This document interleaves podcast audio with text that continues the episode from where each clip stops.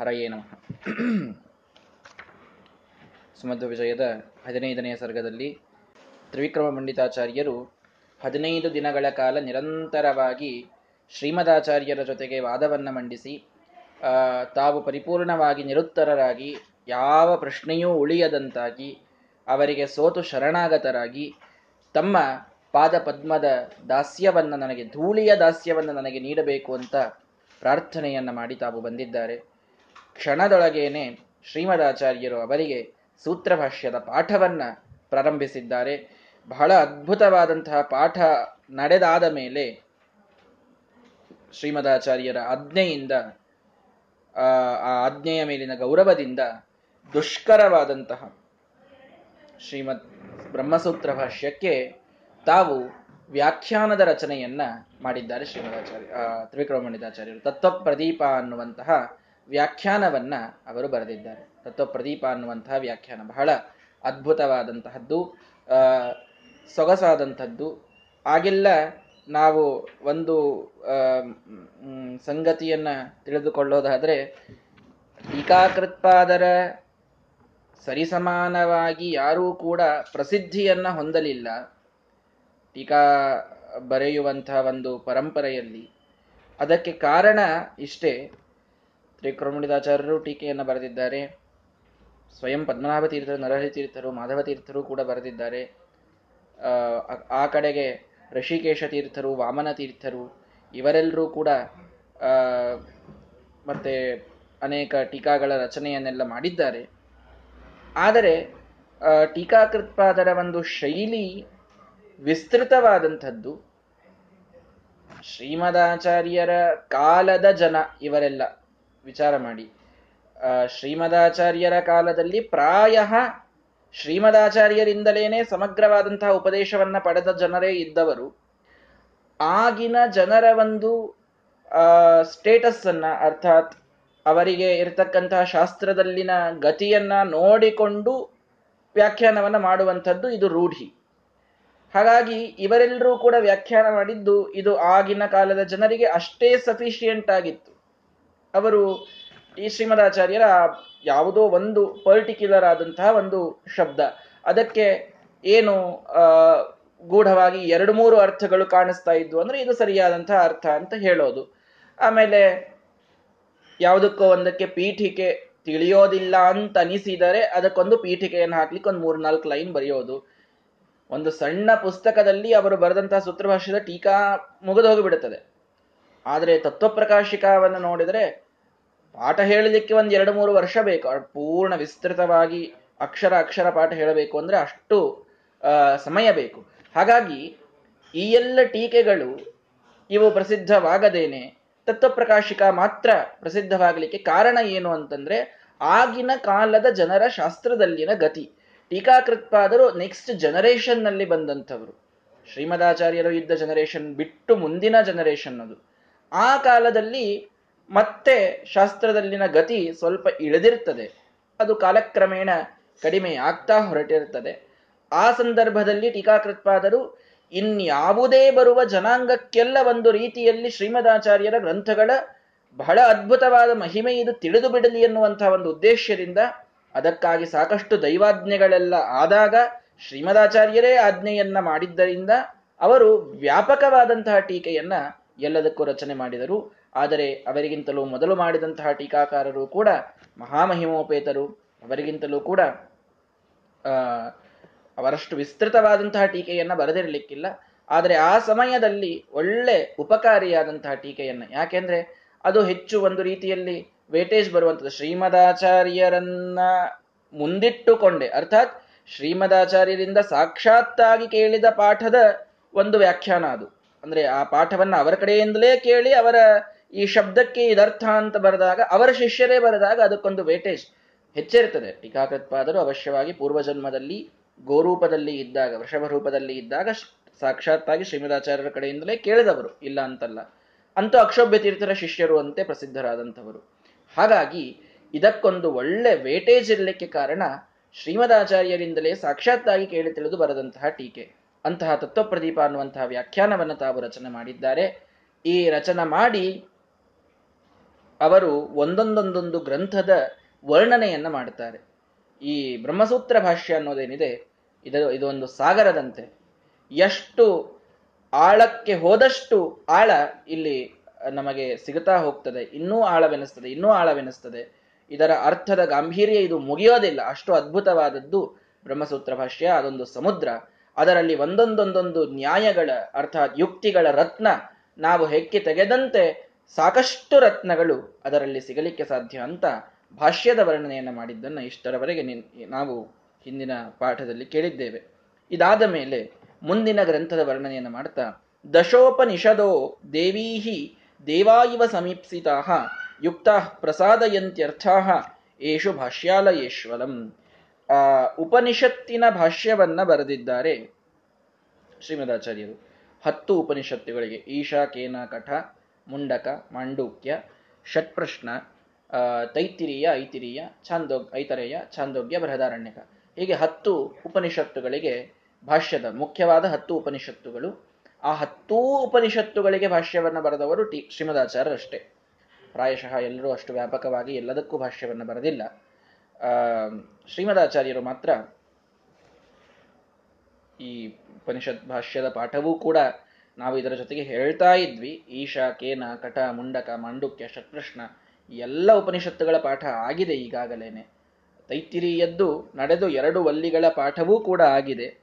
ಭೃಗುವಲ್ಲಿಯ ಪಾಠವಾಗಬೇಕು ಸುಮಧ್ವ ವಿಜಯದ ಒಂದು ಮಂಗಳದ ಕಾರಣ ಅದನ್ನ ಸ್ವಲ್ಪ ಅಲ್ಲಿಗೆ ನಿಲ್ಲಿಸಿದ್ದೇನೆ. ಈ ಸುಮಧ್ವ ವಿಜಯದ ಪಾಠ ಪರಿಪೂರ್ಣವಾದ ಮೇಲೆ ಅದರ ಜೊತೆಗೆ ತೈತ್ರಿಯ ಉಪನಿಷತ್ತನ್ನು ಕೂಡ ಮುಗಿಸಿಯೇನೆ ನಾವು ಮಂಗಳವನ್ನ ಮಾಡುವುದು. ಭೃಗುವಲ್ಲಿ ಬಹಳ ಸಣ್ಣದಾದದ್ದೊಂದು ಭಾಗ ಉಳಿದಿದೆ. ಯಾಕೆಂದ್ರೆ ಐತರೇಯ ಐತರೇಯ ಚಾಂದೋಗ್ಯ ಬರದಾರಣ್ಯಕ ಅವು ಹೀಗೆ ಹೇಳೋದಿಕ್ಕಾಗದಂಥದ್ದವೆಲ್ಲ ಬಹಳ ದೊಡ್ಡದಾದಂತಹ, ಅತಿಯಾಗಿ ಗಂಭೀರವಾದಂತಹ ಒಂದಿಷ್ಟು ಉಪನಿಷತ್ತುಗಳು. ಆ ಮೂರನ್ನು ಹೇಳಲಿಕ್ಕೆ ಆಗೋದಿಲ್ಲ ಏಳನ್ನೇ ಹೇಳಬೇಕು ಅನ್ನೋದು ಟಾರ್ಗೆಟ್ ಇತ್ತು. ಹೀಗಾಗಿ ತೈತರೇಯದ ಕೊನೆಯ ಭಾಗ ಮುಗಿದರೆ ಆ ಏಳು ಉಪನಿಷತ್ತುಗಳು ಪೂರ್ಣ ಮುಗಿದೋಗ್ತವೆ. ಸುಮಧ್ವ ವಿಜಯದ ಜೊತೆಗೆ ಅವೆಲ್ಲದರ ಮಂಗಳವನ್ನು ಕೂಡ ಮಾಡಬೇಕು ಅನ್ನುವುದು ವಿಚಾರವಿದೆ. ಅಂತೂ, ಆ, ಹತ್ತು ಉಪನಿಷತ್ತುಗಳಿಗೆ ಭಾಷ್ಯವನ್ನೇನು ಶ್ರೀಮದಾಚಾರ್ಯರು ಬರೆದಿದ್ದಾರಲ್ಲ, ಅದು ಹೇಗಿದೆ ಅಂತಂದ್ರೆ, ಭಾಷ್ಯಾಲಯೇಶು, ಒಂದೊಂದು ಅರಮನೆ ಇದ್ದಂತೆ ಇದೆ ಅಂತೆ. ಆ ಭಾಷ್ಯದ ಆ ಉಪನಿಷತ್ತಿನ ಭಾಷ್ಯ ಒಂದೊಂದು ಕೂಡ ದೊಡ್ಡ ದೊಡ್ಡ ಅರಮನೆಯಂತೆ ಇದೆ. ಆ ಅರಮನೆಯಲ್ಲಿ ದಶೋಪನಿಷದ ದೇವೀಹಿ.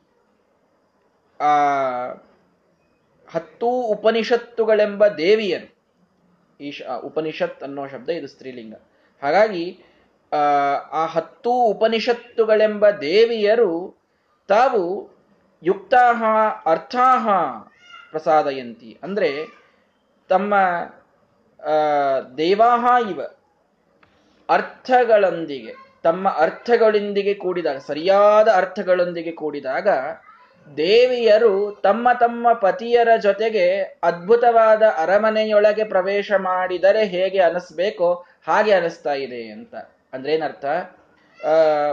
ತಮ್ಮ ತಮ್ಮ ಮಂದಿರಗಳಲ್ಲಿ ದೇವತೆಗಳು ತಮ್ಮ ದೇವಿಯರನ್ನ ಕರೆದುಕೊಂಡು ಒಳ್ಳೆ ರೀತಿಯಲ್ಲಿ ತಾವು ಆನಂದವನ್ನ ಪಡುವಂತೆ ಈ ಭಾಷ್ಯಗಳೆಂಬ ಅರಮನೆಯೊಳಗೆ ಆ ಹತ್ತು ಉಪನಿಷತ್ತುಗಳೆಂಬ ದೇವಿಯರು ತಮ್ಮ ಅರ್ಥವೆಂಬ ಪತಿಯನ್ನ ಸೇರಿಕೊಂಡು ಆನಂದವಾಗಿ ಇವೆ ಅಂತ.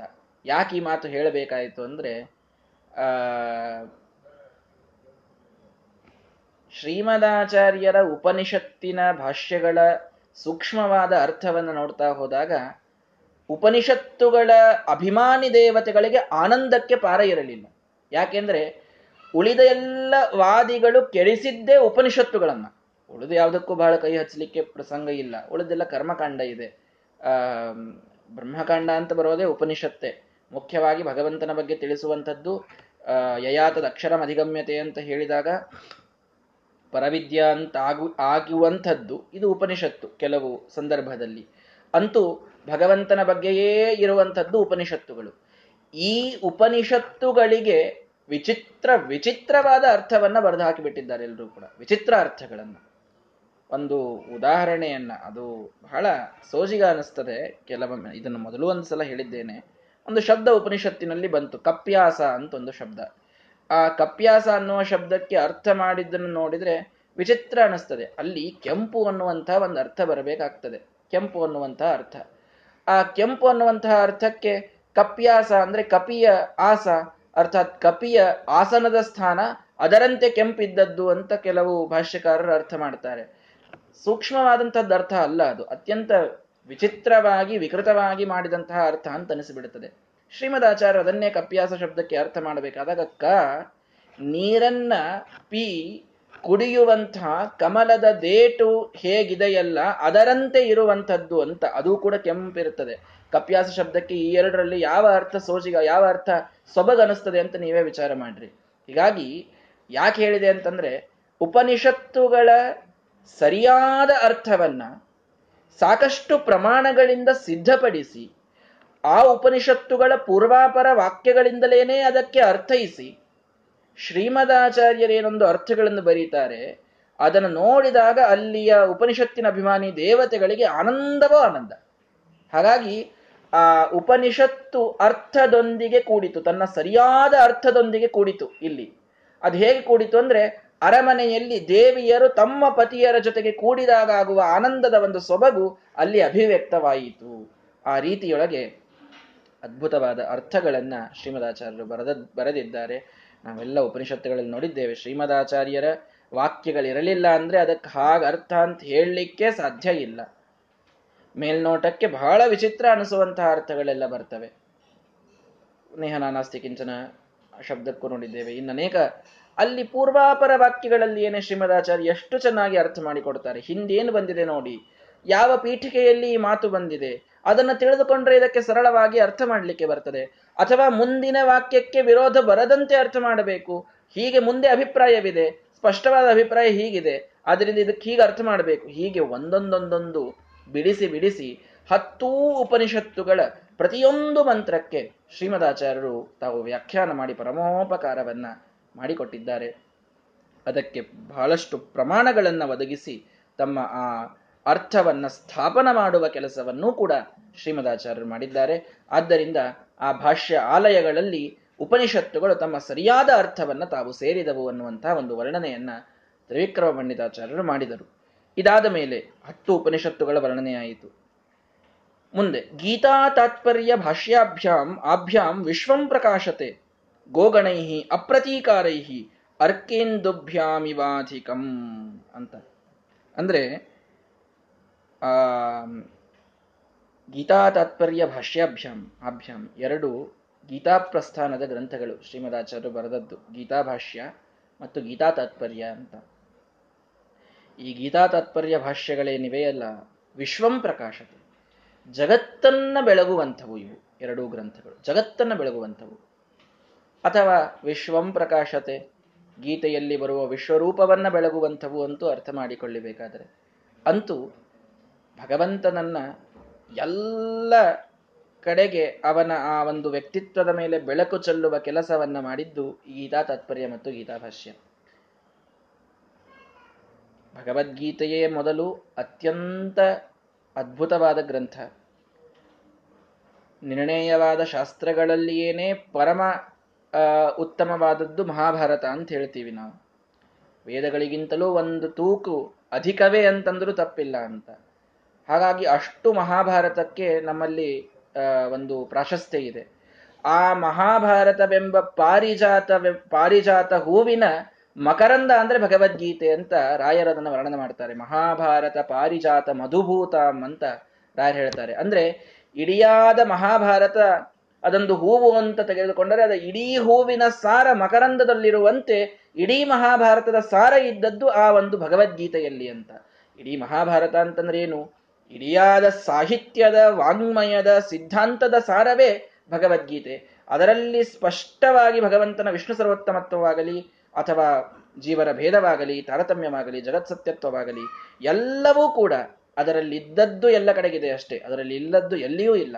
ಆ ಅರ್ಥದಲ್ಲಿ ಮಹಾಭಾರತದ ಒಂದು ಸಾರವಾದಂತಹ ಭಗವದ್ಗೀತೆ, ಆ ಭಗವದ್ಗೀತೆಗೂ ಕೂಡ ವಿಚಿತ್ರವಾದ ಅರ್ಥಗಳನ್ನೆಲ್ಲ ಪರಿಕಲ್ಪನೆ ಮಾಡಿದ್ದನ್ನು ನಾವು ಮೊದಲಿಗೆ ನೋಡ್ತೇವೆ. ಯಾವಾಗ ಗೀತಾ ತಾತ್ಪರ್ಯ ಗೀತಾಭಾಷ್ಯ ಬಂದಿತೋ, ಆ ಗೀತೆಯ ಪರಿಪೂರ್ಣವಾದಂತಹ ಅರ್ಥದ ಅರ್ಥದ ಮೇಲೆ ಬೆಳಕು ಅದು ಚಲ್ಲಿದಂತಾಯಿತು. ವಿಶ್ವಂ ಪ್ರಕಾಶತೆ ನಮ್ಮೆಲ್ಲರನ್ನ ಬೆಳಗುತ್ತದೆ, ನಮಗೆಲ್ಲರಿಗೂ ಕೂಡ ದಾರಿ ದರ್ಶನ, ದಾರಿಯನ್ನ ತೋರಿಸ್ತದೆ ಅನ್ನೋದೊಂದು. ವಿಶ್ವಂ ಪ್ರಕಾಶತೆ ಅನ್ನೋದಕ್ಕೆ ಗೀತೆಯ ಪರಿಪೂರ್ಣವಾದ ಅರ್ಥವನ್ನೂ ಕೂಡ ಅದು ಬೆಳಗುತ್ತದೆ ಅನ್ನುವಂಥ ಅರ್ಥವನ್ನೂ ಕೂಡ ನಾವು ಮಾಡಿಕೊಳ್ಳಬೇಕಾಗ್ತದೆ. ಹಾಗಾಗಿ ಸರಿಯಾದ ಗೀತೆಯ ಅರ್ಥವನ್ನು ತಿಳಿಸುವುದರಲ್ಲಿ ಗೀತಾ ತಾತ್ಪರ್ಯ ಮತ್ತು ಗೀತಾ ಭಾಷ್ಯ ಇವು ಹೇಗಿವೆ? ಗೋಗಣೈಹಿ ಅಪ್ರತೀಕಾರೈಹಿ ಅರ್ಕೇಂದುಭ್ಯಾಂ ಇವಾಧಿಕಂ. ಅರ್ಕೇಂದುಭ್ಯಾಂ. ಆ, ಅರ್ಕ ಮತ್ತು ಇಂದು. ಸೂರ್ಯ ಮತ್ತು ಚಂದ್ರರ ಗೋಗಣೈಹಿ ಕಿರಣಗಳ ಸಮೂಹ ಸಮೂಹಗಳಿಂದ ಅಪ್ರತೀಕಾರೈಹಿ. ಯಾರೂ ಕೂಡ ನಿರಾಕರಣ ಮಾಡ್ಲಿಕ್ಕಾಗುವುದಿಲ್ಲ. ಸೂರ್ಯನ ಬೆಳಕನ್ನ ತಡೀತೇನೆ ಅಂತ ಯಾವ ಮನುಷ್ಯನೂ ಬರಲಿಕ್ಕಾಗುವುದಿಲ್ಲ. ಚಂದ್ರನ ಬೆಳಕನ್ನ ತಡೀತೇನೆ ಅಂತ ಅನ್ಲಿಕ್ಕಾಗುವುದಿಲ್ಲ ಹಾಗೆ ಯಾರೂ ತಡೆಯಲಿಕ್ಕಾಗದಂತಹ ಯುಕ್ತಿಗಳನ್ನ ಹೇಳಿ, ಆ, ಸೂರ್ಯಚಂದ್ರರ ಕಿರಣಗಳು ಜಗತ್ತನ್ನ ಬೆಳಗುವಂತೆ ಗೀತಾ ತಾತ್ಪರ್ಯ ಮತ್ತು ಭಾಷ್ಯಗಳೆಂಬ ಗ್ರಂಥಗಳು ಇಡಿಯಾದ ಗೀತೆಯ ಅರ್ಥವನ್ನ ಬೆಳಗಿ ಪ್ರತಿಯೊಬ್ಬ ಮನುಷ್ಯನಿಗೆ ಅಂಧಕಾರದಿಂದ ಬೆಳಕಿನ ಕಡೆಗೆ ತರುವಂತಹ ಕೆಲಸವನ್ನ ಅವು ಮಾಡಿವೆ. ಅದನ್ನೇ ಆ ಎರಡೂ ಗ್ರಂಥಗಳ ಸಾರವನ್ನ ತೆಗೆದು ರಾಯರು ಗೀತಾ ವಿವೃತ್ತಿಯನ್ನ ತಾವು ರಚನೆಯನ್ನ ಮಾಡ್ತಾರೆ. ಅದರಲ್ಲಿ ಪ್ರಾಯ ಗೀತಾ ತಾತ್ಪರ್ಯ ಗೀತಾ ಭಾಷ್ಯದಲ್ಲಿ ಶ್ರೀಮದಾಚಾರ್ಯ ಹೇಳಿದ್ದಾರೆ. ಅಥವಾ ಅವುಗಳ ಟೀಕೆಯಲ್ಲಿ ಪ್ರಮೇಯ ದೀಪಿಕಾ, ನ್ಯಾಯ ದೀಪಿಕಾದಲ್ಲಿ ಟೀಕಾಕೃತ್ಪಾದ್ರೆ ಏನು ಹೇಳಿದ್ದಾರೆ. ಅವೆಲ್ಲಾ ಸಂಗ್ರಹ ಮಾಡಿ ಒಂದ್ ಕಡೆಗೆ ರಾಯರು ಹೇಳ್ತಾರೆ. ಬಹಳ ಅದ್ಭುತ ಇದು ಗೀತಾ ವಿವೃತ್ತಿ ಅಂತ ಗೀತಾ ವಿವೃತ್ತಿಯನ್ನ ನಮ್ಮ ಆಚಾರ್ಯ ಹೇಳ್ತಿರ್ತಾರೆ. ಗೀತಾ, ಗೀತಾವನ್ನ ಗೀತಾ ವಿವೃತ್ತಿ ಮೇಲೆ ಒಂದ್ಸಲ ಪೂರ್ಣ ಓದಬೇಕು. ಸಾಮಾನ್ಯವಾದ ಅರ್ಥವಾಗ್ತದೆ ಗೀತೆಯ ಅರ್ಥ.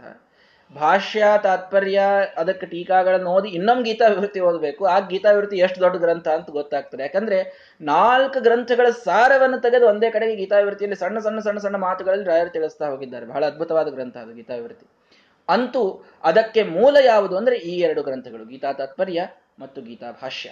ಅಂತಹ ಗ್ರಂಥಗಳಿಂದ ಇಡಿಯಾದ ಜಗತ್ತನ್ನ ಪ್ರಕಾಶಮಾನಗೊಳಿಸಿದ್ದಾರೆ ಶ್ರೀಮದಾಚಾರ್ಯರು ಅಂತ ಅವುಗಳ ವರ್ಣನೆಯನ್ನು ಮಾಡಿದರು. ಇದಾದ ಮೇಲೆ ಇನ್ನೊಂದು ಬಹಳ ಅದ್ಭುತವಾದ ಗ್ರಂಥ.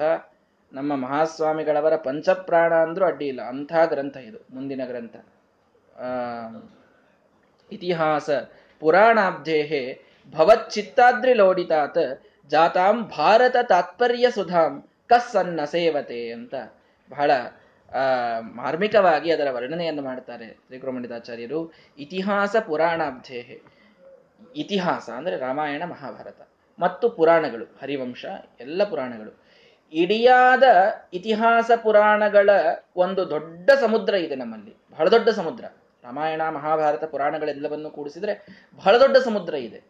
ಆ ಸಮುದ್ರದಲ್ಲಿ ಯಾವಾಗ ನಿಮ್ಮ ಚಿತ್ತ, ನಿಮ್ಮ ಮನಸ್ಸೆಂಬ ಪರ್ವತ ಅದನ್ನ ಲೋಡನ ಮಾಡಿತಲ್ಲ, ಯಾವಾಗ ಮಂಥನ ಮಾಡಿತಲ್ಲ, ನೋಡಿ. ಆ ಸಮುದ್ರವನ್ನ ಪರ್ವತದಿಂದ ಮಂಥನ ಮಾಡಿ ಅಮೃತವನ್ನ ತೆಗೆದಂತೆ ಶ್ರೀಮದಾಚಾರ್ಯರ ಮನಸ್ಸು ಇದು ಪರ್ವತದಂತೆ. ಯಾಕೆ ಪರ್ವತ? ಬಹಳ ಸ್ಥಿರ ಇರ್ತದಲ್ಲ ಪರ್ವತ ಯಾವಾಗಲೂ ಕೂಡ. ಬಹಳ ಸ್ಥಿರವಾದದ್ದು ಶ್ರೀಮದಾಚಾರ್ಯರ ಮನಸ್ಸು. ಇತಿಹಾಸ ಪುರಾಣಗಳ ಸಮುದ್ರದಲ್ಲಿ ಶ್ರೀಮದಾಚಾರ್ಯರ ಮನಸ್ಸನ್ನ ಶ್ರೀಮದಾಚಾರ್ಯ ತಮ್ಮ ಮನಸ್ಸನ್ನ ಇಟ್ಟು ಅದನ್ನ ಲೋಡನ ಮಾಡಿದಾಗ, ಅದನ್ನ ಮಂಥನ ಮಾಡಿದಾಗ ಹುಟ್ಟಿದ ಶ್ರೇಷ್ಠವಾದ ಅಮೃತವೇ ಅದು ಮಹಾಭಾರತ ತಾತ್ಪರ್ಯ ನಿರ್ಣಯ ಅಂತ ತ್ರಿಕೃಮಣಿದಾಚಾರ್ಯರು ಅದನ್ನು ವರ್ಣನೆ ಮಾಡುತ್ತಾರೆ. ಸುಧಾ ಅದು ಅದು ಸಾಕ್ಷಾತ್ ಅಮೃತ ಅದು. ಮಹಾಭಾರತ ತಾತ್ಪರ್ಯ ನಿರ್ಣಯ ನಿಜಕ್ಕೂ ಅಮೃತ ಯಾಕೆಂದ್ರೆ ಪ್ರಾಯ ಇಂಥ ವಿಷಯ ಅದರಲ್ಲಿ ಬರೋದಿಲ್ಲ ಅಂತಿಲ್ಲ. ಮೊದಲು ಮೂರು ಅಧ್ಯಾಯಗಳಲ್ಲಿ ಪೂರ್ಣವಾದಂತಹ ನಮ್ಮ ಮಧ್ವ ಸಿದ್ಧಾಂತದ ಸಾರವನ್ನು ತಂದಿಟ್ಬಿಟ್ಟಿದ್ದಾರೆ. ಮೊದಲು ಮೂರು ಅಧ್ಯಾಯದಲ್ಲಿ ವೇದದ ಅನೇಕ ಅನೇಕ ವೇದಗಳ ವಾಕ್ಯಗಳು, ಅದರ ಯುಕ್ತಿಗಳು, ಅದರ ವಚನಗಳು, ಅದಕ್ಕೆ ಪೂರಕವಾದಂತಹ ಒಂದಿಷ್ಟು ಸಮಾಧಿ ಪ್ರಮಾಣಗಳು ಎಲ್ಲವನ್ನ ಮೊದಲು ಮೂರು ಅಧ್ಯಾಯ ಅಂತಂದ್ರೆ ಅದು ಮುಗಿಸೋದು ಅಂದ್ರೆ ದೊಡ್ಡದಾಗಿ ಹೋಗ್ಬಿಡುತ್ತದೆ. ಅಷ್ಟು ಅಷ್ಟು ವಿಷಯ ಇದೆ ಅದರಲ್ಲಿ. ನಾಲ್ಕನೇ ಅಧ್ಯಾಯ ಹಿಡಿದುಕೊಂಡು ನಾಲ್ಕೈದು ಆರು ಏಳು ಎಂಟು ಒಂಬತ್ತು ಇಷ್ಟು ಅಧ್ಯಾಯದವರೆಗೆ ಪೂರ್ಣ ರಾಮಾಯಣದ ಚಿತ್ರಣ.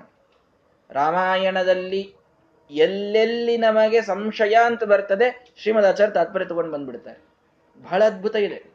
ಮಹಾಭಾರತ ತಾತ್ಪರ್ಯ ನಿರ್ಣಯ, ಒಮ್ಮೆ ಪಾಠ ಆಯಿತು ಅಂದ್ರೆ ಜೀವನದೊಳಗೆ ಧನ್ಯರಾಗಿ ಹೋಗ್ತೇವೆ. ನಾರಾಯಣ ಪಂಡಿತಾಚಾರ್ಯರು ಒಂದು ಗ್ರಂಥದಲ್ಲಿ ಬರೀತಾರೆ, ಯಾವ ತಂದೆ ತನ್ನ ಮಗನಿಗೆ ಮಹಾಭಾರತ ಪರಿನಿರ್ಣಯದ ನಿರ್ಣಯದ ಪಾಠವನ್ನು ಹೇಳ್ತಾನೆ. ಅವನು ತಾನು ಒಬ್ಬ ಬ್ರಾಹ್ಮಣನಾಗಿ ಹುಟ್ಟಿ ಒಬ್ ತನ್ನ ಮುಂದಿನ ಪ್ರಜಾಭಿವೃದ್ಧಿಯನ್ನ ಮಾಡಿದ್ದರ ಸಾರ್ಥಕತೆಯನ್ನು ಪಡೆದುಕೊಳ್ತಾನೆ ಅಂತ.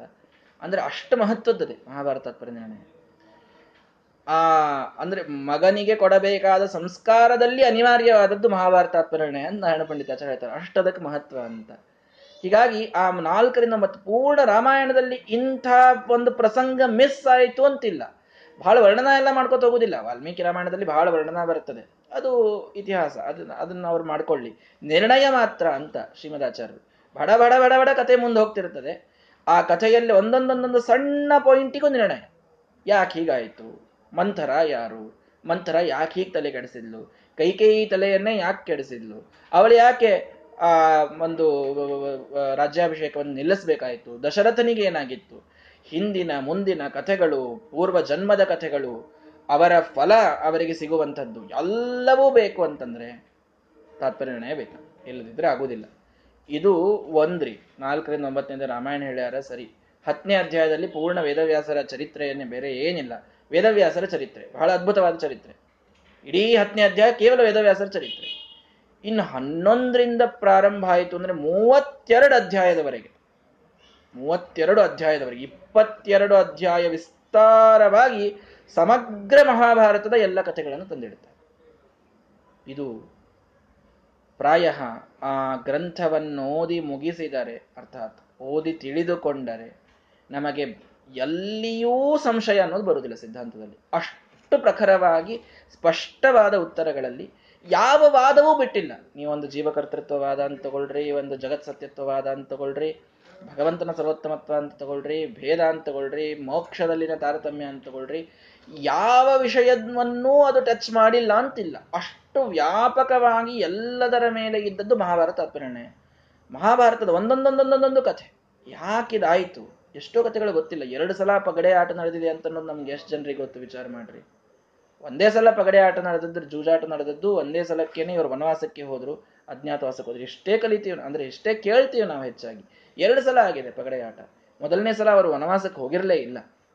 ಮೊದಲನೇ ಸಲ ಆದ ಕಥೆನೇ ಬೇರೆ ಇದೆ. ಎರಡನೇ ಸಲ ಆದ್ಮೇಲೆ ಅವರು ವನವಾಸಕ್ಕೆ ಹೋಗಿದ್ದು. ಬಹಳ ಮಹತ್ವ ಮಹತ್ವದ ಘಟ್ಟಗಳನ್ನು ಚೂಸ್ ಮಾಡಿಕೊಂಡು ನಿರ್ಣಯವನ್ನು ಕೊಡ್ತಾ ಹೋಗ್ತಾರೆ ಶ್ರೀಮದಾಚಾರ್ಯರು. ಇನ್ನೊಂದು ನಮ್ಮ ಆಚಾರ್ಯ ಮೇಲಿನ ಮೇಲೆ ಹೇಳ್ತಿರ್ತಾರೆ, ಮಹಾಭಾರತ ತಾತ್ಪರ್ಯ ನಿರ್ಣಯದ ವೈಶಿಷ್ಟ್ಯ ಅಂದ್ರೆ ಪ್ರತಿಯೊಬ್ಬ, ಪ್ರತಿಯೊಂದು ಕ್ಯಾರೆಕ್ಟರ್ ಏನ್ ಬರ್ತದೆ ರಾಮಾಯಣ ಮಹಾಭಾರತದಲ್ಲಿ ಅದರ ಮೂಲ ಸ್ವರೂಪದ ನಿರ್ಣಯ ಕೇವಲ ಮಹಾಭಾರತ ನಿರ್ಣಯದಿಂದ ಆಗ್ತದೆ ಅಂತ ಆಚಾರ್ಯ ಬಹಳ ಒತ್ತಿ ಹೇಳ್ತಿರ್ತಾರೆ. ಯಾಕೆ ಅಂದ್ರೆ ಶ್ರೀಮದಾಚಾರ್ಯರಿಗೆ ನಿರ್ಣಯ ಮಾಡುವಂಥ ಯೋಗ್ಯತಾ ಇದೆ. ಇವರು ಇವರ ಅವತಾರ ಅಂತ ಹೇಳಲಿಕ್ಕೆ ಒಂದು, ಅವರ ಪ್ರಮಾಣಗಳನ್ನ ಕೊಟ್ಟು ಹೇಳ್ತಾರೆ, ಅದೊಂದು. ಎರಡನೇದ್ದು, ಸರ್ವಜ್ಞರವರು ಆದ್ರಿಂದ ಪರಶುಕ್ಲತ್ರಯರಲ್ಲಿ ಬರ್ತಾರಾದ್ರಿಂದ, ಇವರು ಇವರ ಅವತಾರ ಅಂತ ಅವ್ರು ಹೇಳಿದ್ರೆ ಪೂರ್ಣವಾಗಿ ನಾವು ಅದನ್ನು ನಂಬಬಹುದಾಗಿದೆ. ಇನ್ನು ಮುಂದಿನವರು ಹೇಳಿದರೆ ಅಷ್ಟು ನಂಬಿಕೆ ಬರೋದು ಅದು ಸರಳವಲ್ಲ, ಸಾಧ್ಯವಲ್ಲ. ನಿಜವಾಗಿ ನಾವು ನೋಡ್, ವಿಚಾರ ಮಾಡಿದರೆ. ಹೀಗಾಗಿ ಇರಲಿ, ಅಪರೋಕ್ಷ ಜ್ಞಾನಿಗಳು ಹೇಳಿದ್ದಾರೆ ಅಂತನ್ನುವುದು ನಮ್ಮ ಭಾವನೆಗೆ ಬಿಟ್ಟ ವಿಚಾರ. ಆ ನಂಬಿಕೆ ಇರಲಿ, ಅದು ದೋಷವಲ್ಲ. ಆದರೆ ಪ್ರತಿಯೊಬ್ಬ ದೇವತೆಯ ಅವನ ಕಕ್ಷ, ಅವನ ಯೋಗ್ಯತ, ಎಲ್ಲದರ ನಿರ್ಣಯ ಆಗಬೇಕು. ಅಂದ್ರೆ ಈ ಅವತಾರದಲ್ಲಿ ಅವನು ಈಗ ಹೀಗೆ ಯಾಕೆ ಮಾಡಿದ? ಯಾಕೆ ಧರ್ಮರಾಯನಲ್ಲಿ ಇದ್ದ ದೋಷಗಳೇನು? ಯಾಕೆ ಭೀಮಸೇನ ದೇವರನ್ನು ನಾವು ಪೂರ್ಣ ಆ ಮಹಾಭಾರತದಲ್ಲಿ ಕೃಷ್ಣನ ನಂತರ ಅವರನ್ನೇ ಪೂಜಿಸಬೇಕಾದಂತಹ ಅನಿವಾರ್ಯತೆ ಏನು? ಒಂದೊಂದು ಸಣ್ಣ ಸಣ್ಣ ವಿಷಯವೂ ಕೂಡ ಸಿದ್ಧಾಂತಕ್ಕೆ ಪೂರಕವಾಗುವಂತಹ ರೀತಿಯಲ್ಲಿ ಎಲ್ಲ ವಿಷಯಗಳನ್ನು ಹೊಂದಿಸಿ ಹೇಳಿದ್ದು ಮಹಾಭಾರತದ ಪರಿಣಾಮ ನಿಜವಾಗಿಯೂ ಒಂದು ಹೇಳಿದ್ರಲ್ಲ ಅವರು, ತಾತ್ಪರ್ಯ ಸುಧಾಂ ಕಸ್ಸನ್ನ ಸೇವತೆ. ಅದು ಅದು ಅಮೃತ ಅಷ್ಟೇ. ಅದನ್ನು ಕೊಡಿದ್ರೆ ನಾವು ಜೀವನದಲ್ಲಿ ನಾವು ಮೋಕ್ಷವನ್ನು ಪಡಿತೇವೆ. ತಾತ್ಪರ್ಯ ನಿರ್ಣಯವಿಲ್ಲದೆ ಮೋಕ್ಷವಿಲ್ಲ ಅನ್ನೋಷ್ಟರ ಮಟ್ಟಿಗೆ ಅದು ಅಮೃತ. ಅಂತಹ ಸುಖವನ್ನು ಕೊಡುವಂಥದ್ದು ಭಗವಂತನ ಇಚ್ಛೆ ಬಂದಾಗ ಆ ಪಾಠ ಹೇಳುವಂತಾಗಬೇಕು. ಅಂತೂ ಆ ಮಹಾಭಾರತ ತಾತ್ಪರ್ಯ ನಿರ್ಣಯದ ಒಂದು ಅಮೃತದ ವರ್ಣನೆಯನ್ನು ಮಾಡಿ ಮುಂದೆ ಇನ್ನೊಂದು ಗ್ರಂಥ ಪುರಾಣ ಸ್ಥಾನ ಪಾಂಥಾನಾಂ ಅಭಾಷಾತ್ರಯ ವೇದಿನಾಂ ಭವತ ಸುಸಖಾಚಕ್ರೆ ಶ್ರೀ ಭಾಗವತ ನಿರ್ಣಯ. ಪುರಾಣ ಪ್ರಸ್ಥಾನದಲ್ಲಿ ಶ್ರೀಮದಾಚಾರ್ಯರ ಒಂದೇ ಒಂದು ಗ್ರಂಥ ಇದೆ. ಹದಿನೆಂಟು ಪುರಾಣಗಳನ್ನು ಬರೆದಿದ್ದಾರೆ. ಹದಿನೆಂಟು ಉಪಪುರಾಣಗಳಿವೆ, ವೇದವ್ಯಾಸರು ಬರೆದದ್ದು. ಆದರೆ ಎಲ್ಲಾ ಪುರಾಣಗಳ ಸಾರವನ್ನು ಒಂದರೊಳಗೇನೆ ಭಾಗವತದಲ್ಲಿ ಇಟ್ಟಿದ್ದೇನೆ ಅಂತ ಅವರೇ ಹೇಳಿದ್ದಾರೆ. ಪುರಾಣಾನಾಂ ಸಾರಭೂತ ಸಾಕ್ಷಾತ್ ಭಗವತೋದಿತ ಅಂತ ಭಾಗವತದ ವರ್ಣನೆಯಲ್ಲಿ ಕೇಳ್ತೀವಿ. ಎಲ್ಲಾ ಪುರಾಣಗಳ ಸಾರ ಭಾಗವತದಲ್ಲಿ ಇದೆ ಅಂತ. ಆದ್ದರಿಂದ ಶ್ರೀಮದಾಚಾರ್ಯರು ಎಲ್ಲಾ ಪುರಾಣಗಳ ಸಾರವಾದ ಭಾಗವತಕ್ಕೆ ತಾತ್ಪರ್ಯ ನಿರ್ಣಯ ಬರೆದು ಬಿಟ್ಟಿದ್ದಾರೆ ಭಾಗವತ ತಾತ್ಪರ್ಯ ಅಂತ ಅನ್ನೋದು ಇದು ಭಾಗವತದ ಪ್ರಾಯ ಮುಖ್ಯ ಮುಖ್ಯ ಘಟ್ಟಗಳನ್ನು ಸ್ಪರ್ಶಿಸಿ ಸುಮ್ಮನೆ ಕಥೆ ಇದ್ದಲ್ಲಿ ಬಹಳ ಹೇಳೋದಿಲ್ಲ. ಆದರೆ ಎಲ್ಲಿ ಭಾಗವತದಲ್ಲಿ ವಿಚಿತ್ರವಾದ ಶಬ್ದಗಳನ್ನು ಬಳಸಿಬಿಡ್ತಾರೆ ವೇದವ್ಯಾಸ ದೇವರು, ಅಂಥ ಎಲ್ಲ ಕಡೆಗೆ ಅದರ ಸರಿಯಾದ ಅಭಿಪ್ರಾಯ ಬೇಕು ಅಂದ್ರೆ ಪ್ರಮಾಣ ಸಹಿತವಾಗಿ ಅದಕ್ಕೆ ಹೀಗೇ ಅರ್ಥ ಮಾಡಬೇಕು ಅಂತ ಏನಾದರೂ ನಾವು ಇಟ್ಕೊಂಡಿವಿ ಅಂದ್ರೆ ನಮಗೆ ಭಾಗವತ್ ತಾತ್ಪರ್ಯವೇ ಬೇಕು. ಶ್ರೀಮದ್ ಆಚಾರ್ಯ ಇಲ್ಲಾರ್ದೇನೆ ಏನು ಅರ್ಥ ಮಾಡ್ಲಿಕ್ಕೂ ಆಗುದಿಲ್ಲ. ಅರ್ಥ ಎಲ್ಲೆಲ್ಲೋ ಹೋಗ್ಬಿಡ್ತದೆ ಆಮೇಲೆ. ಅದು ಹೇಗಾಗ್ತದೆ ಅಂತಂದ್ರೆ ಬಹಳ ಚಂದ ಹೇಳ್ತಾ ತ್ರಿಕೋಮಣಿದಾಚಾರ್ಯರು ಪುರಾಣ ಸ್ಥಾನ ಪಾಂಥಾನ. ಪುರಾಣದ ಮಾರ್ಗದಲ್ಲಿ ಹೊರಟಿದ್ದ ಒಬ್ಬ ವ್ಯಕ್ತಿ. ಅಭಾಷಾತ್ರಯ ವೇದಿನ. ಭಾಷೆಯ ಮೂರು ಭಾಷೆಯ ಒಂದು ಪರಿಚಯ ಬೇಕು. ಯಾವುದು? ಭಾಗವತ ಅಂದ್ರೆ ಪುರಾಣಗಳನ್ನು ಕಲಿಬೇಕು ಅಂದ್ರೆ ಮೂರು ಭಾಷೆಗಳಿವೆ. ದರ್ಶನ, ಗುಹ್ಯ, ಸಮಾಧಿ ಅಂತ ಮೂರು ಭಾಷೆ ಮೂರು ಭಾ ಅಂದ್ರೆ ಸಂಸ್ಕೃತ ಭಾಷೆಯಲ್ಲೇ ಮತ್ತದು. ಸಂಸ್ಕೃತ ಭಾಷೆಯಲ್ಲಿ ಏನೇ? ದರ್ಶನ ಭಾಷೆ, ಗುಹ್ಯ ಭಾಷೆ, ಸಮಾಧಿ ಭಾಷೆ. ಸಮಾಧಿ ಭಾಷೆ ಅಂದರೆ ಪೂರ್ಣ ಸರಳ ರೀತಿಯಲ್ಲಿ ಹೇಳೋದು. ಮತ್ತೆ ದರ್ಶನ ಭಾಷೆಯಲ್ಲಿ ಸ್ವಲ್ಪ ಕೃಷ್ಟ ಗುಹ್ಯ ಭಾಷೆಯಲ್ಲಿ ದೇವತೆಗಳಿಗೆ ತಿಳಿಯುವಂತ ಹೇಳುವಂಥದ್ದು. ಹೀಗೆ ಬೇರೆ ಬೇರೆ ಭಾಷೆಗಳಲ್ಲಿನ ಲೆವೆಲ್ಗಳಿವೆ. ಈ ಮೂರು ಲೆವೆಲ್ಗಳು ಗೊತ್ತಿಲ್ಲದ ವ್ಯಕ್ತಿ ಅಭಾಷಾತ್ರಯ ವೇದಿನ ಗೊತ್ತೇ ಇಲ್ಲ ಅವನಿಗೆ. ಸುಮ್ಮನೆ ಹೊಂಟಿದ್ದಾನೆ. ಪುರಾಣದ ಮಾರ್ಗದಲ್ಲಿ ಹೊರಟಿದ್ದಾನಷ್ಟೆ. ಆ ಪುರಾಣದ ಮಾರ್ಗದಲ್ಲಿ ಹೊರಟು ಎಲ್ಲಿ ಹೊರಟಿ ಹೋಗಬೇಕು, ಹೇಗೆ ಹೋಗಬೇಕೇ ಗೊತ್ತಿಲ್ಲದಂತಹ ವ್ಯಕ್ತಿಗೆ ಒಂದು ಕಾಡಿನಲ್ಲಿ ಒಬ್ಬ ಹೊರಟಿದ್ದಾನೆ ಅಂತ ಇಟ್ಕೊಳ್ಳಿ. ಎಲ್ಲಿ ಹೋಗ್ಬೇಕು ಗೊತ್ತಿಲ್ಲ, ಹೇಗೆ ಹೋಗ್ಬೇಕು ಗೊತ್ತಿಲ್ಲ. ಅಲ್ಲೇ ಸುತ್ತಾಡ್ತಾ ಇರ್ತಾನ ಹೊರಗೆ ಬರುವುದಿಲ್ಲ. ಯಾರು ಬೇಕಲ್ಲಿ? ಸುಸಖ ಚಕ್ರೆ, ಒಬ್ಬ ಗೆಳೆಯ ಬೇಕು. ಆ ಗೆಳೆಯನಿಗೆ ಆ ಕಾಡು ಬಹಳ ಚೆನ್ನಾಗಿ ಗೊತ್ತಿರಬೇಕು. ಆವಾಗ ಅವನು, ಈ ಮಾರ್ಗದಲ್ಲಿ ಬಾ, ಈ ಮಾರ್ಗದಲ್ಲಿ ಹೋದರೆ ನೀನು ಸರಿಯಾಗಿ ನಿನ್ನ ಗಮ್ಯಕ್ಕೆ ಹೋಗ್ತೀಯ? ಅಂತ ಅವನನ್ನು ಸರಳವಾಗಿ ಕರೆದುಕೊಂಡು ಬರ್ತಾನೆ. ಹಾಗೆ ಈ ಪುರಾಣಗಳ ಮಾರ್ಗ, ಇದು ಕಾಡಿದ ದೊಡ್ಡ ಕಾಡಿನ ಮಾರ್ಗ. ಇದರಲ್ಲಿ ಕತ್ತಲೆ ಇದೆ, ಇದರಲ್ಲಿ ಕೆಲವೊಮ್ಮೆ ಶಬ್ದಗಳ ಅರ್ಥಗಳು ತಿಳಿಯುವುದಿಲ್ಲ, ಇದರಲ್ಲಿ ಬಹಳ ಸಿದ್ಧಾಂತದ ವಿರೋಧಗಳು ಬಂದುಬಿಡ್ತದೆ ಕೆಲವೊಂದು ಸಲ. ಏನೇನೋ ಇದೆ ಇಲ್ಲಿ.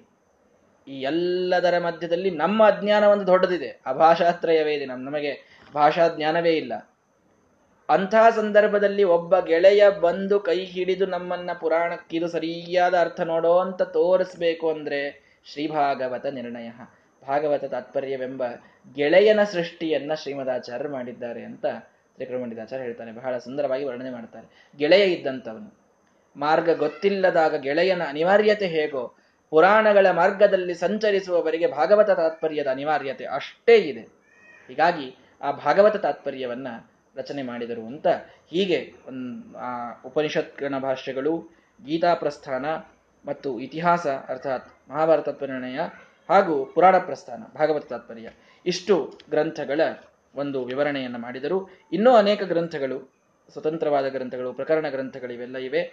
ಅದರ ವರ್ಣನೆಯನ್ನು ಕೂಡ ಮುಂದಿನ ಶ್ಲೋಕಗಳಲ್ಲಿ ಮಾಡುತ್ತಾರೆ. ಶ್ರೀಮದಾಚಾರ್ಯರ ಭಾಷ್, ಶ್ರೀಮದಾಚಾರ್ಯರ ಗ್ರಂಥಗಳು, ಸರ್ವಮೂಲ ಗ್ರಂಥಗಳ ಪರಿಚಯಾತ್ಮಕವಾದಂತಹ ಒಂದು ಮಾತುಗಳನ್ನು ನಾವಿಲ್ಲಿ ಕೇಳ್ತಾ ಇದ್ದೇವೆ.